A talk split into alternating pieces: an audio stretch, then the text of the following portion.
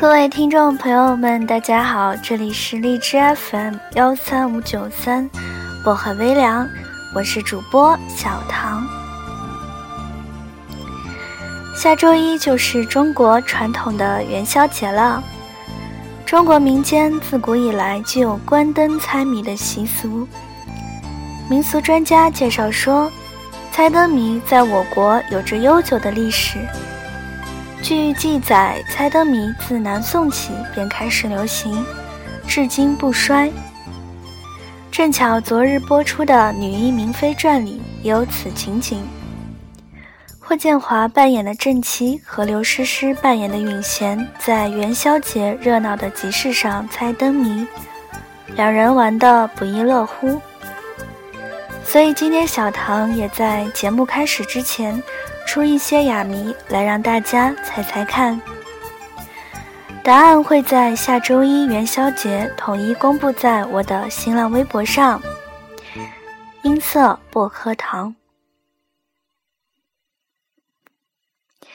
下面这个知道答案的小伙伴们，不妨在节目下面评论留言给我哦，我会告诉你们是不是猜对了呢？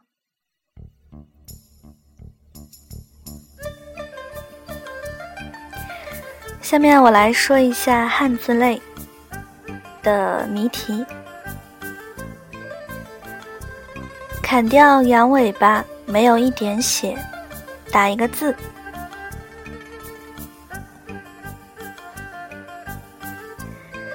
早不说，晚不说，打一个字。上下一体，打一字。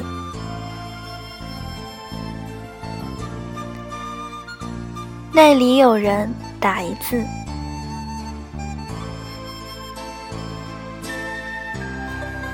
两点天上来，打一字；丰收，打一字。赶紧开动你们的脑袋，知道谜底是什么吗？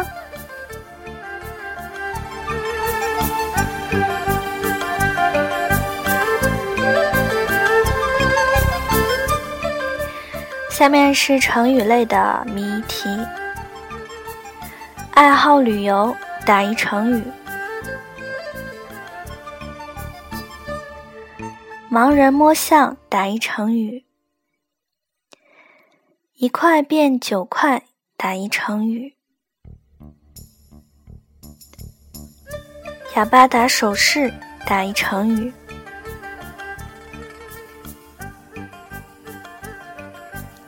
零存整取，打一成语。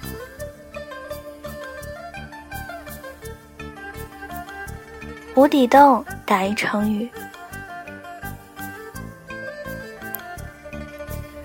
剩女的恐惧，打一成语。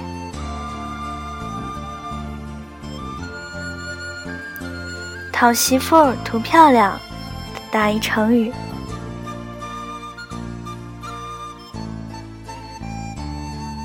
美梦打一成语，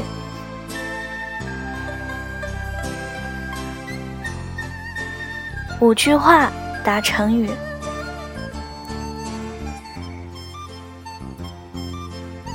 动物做标本打一成语，最后两题，一星期报道一次打一女明星。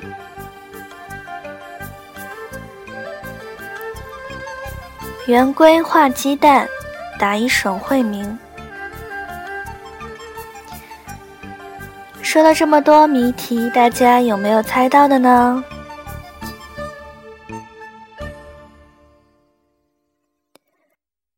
如果就是大家有没有听清楚的话，我会把这个谜题就是写在节目的背景图下面，然后大家可以看。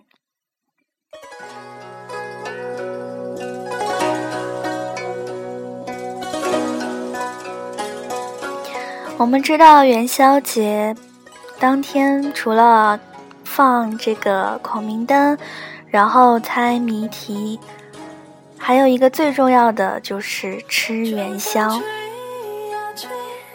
所以下面小唐来讲一个跟吃元宵的习俗有关的一个传说吧。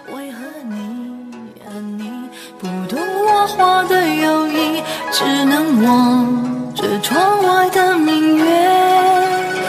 月儿高高挂，缓缓的想你的美，想念你的心。相传汉武帝有一个宠臣，名叫东方朔，他善良又风趣。有一天冬天下了几天大雪，东方朔就到御花园去给武帝折梅花。刚进园门，就发现有个宫女泪流满面，准备投井。东方朔慌忙上前搭救，并问明她要自杀的原因。原来这个宫女名叫元宵，家里还有双亲及一个妹妹。自从她进宫以后，就再也无缘和家人见面。每年到了腊月腊尽春来的几时节。就比平常更加的思念家人，觉得不能在双亲跟前尽孝，不如一死了之。东方朔听了他的遭遇，深感同情，就向他保证，一定设法让他和家人团聚。一天，东方朔出宫，在长安街上摆了一个占卜摊。不少人都争着向他占卜求卦，不料每个人所占所求都是正月十六火焚身的千语。一时之间，长安里起了很大的恐慌，人们纷纷求解、求问解灾的办法。东方朔就说：“正月十三日傍晚，火神君会派一位赤衣。”神女下凡查访，他就是奉旨烧长安的使者。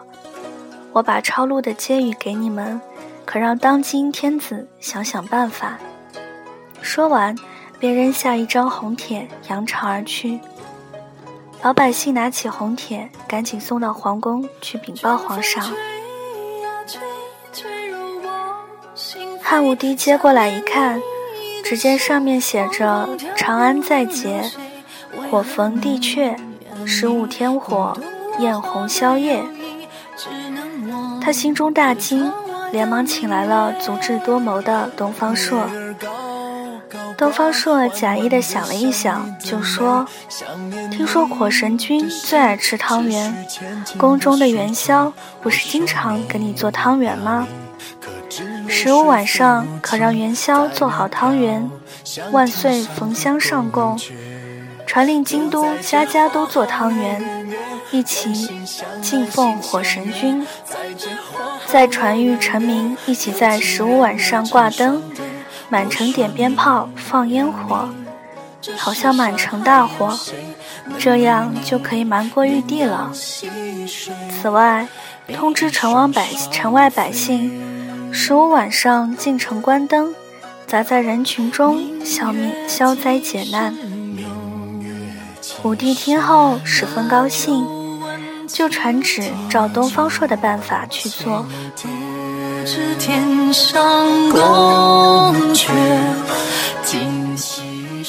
到了正月十五日，长安城里张灯结彩，游人熙来攘往，热闹非常。宫女元宵的父母也带着妹妹进城观灯。当他们看到写有“元宵”字样的大宫灯时，惊喜的高喊：“元宵，元宵！”元宵听到喊声，终于和家里的亲人团聚了。如此热闹了一夜，长安城果然平安无事。汉武帝大喜，便下令以后每到正月十五。都做汤圆供火神君。正月十五，照样全城挂灯放烟火。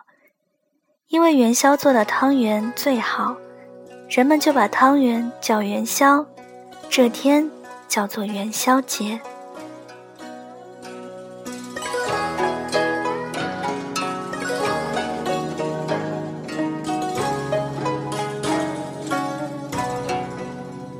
春风吹呀吹，吹入我心扉，想念你的心砰砰跳，不能入睡。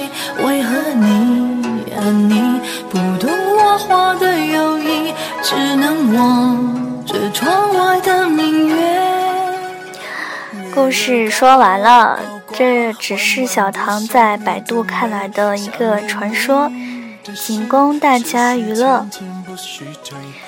今天节目到这里就全部结束了。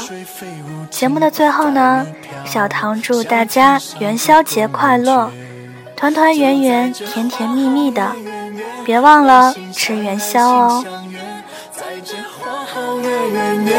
有情人儿成双对，我说你呀你，这世上还有谁能与你鸳鸯戏水，比翼双双飞？明月几时有？明月几时有？把酒问青天。把酒问青天。不知天上宫阙，今夕是何年？就在这花好月圆夜，两心相爱心相悦。在这花好月圆夜，有情人儿成双对。我说你呀你，这世上还有谁能与你鸳鸯戏水，一双双飞？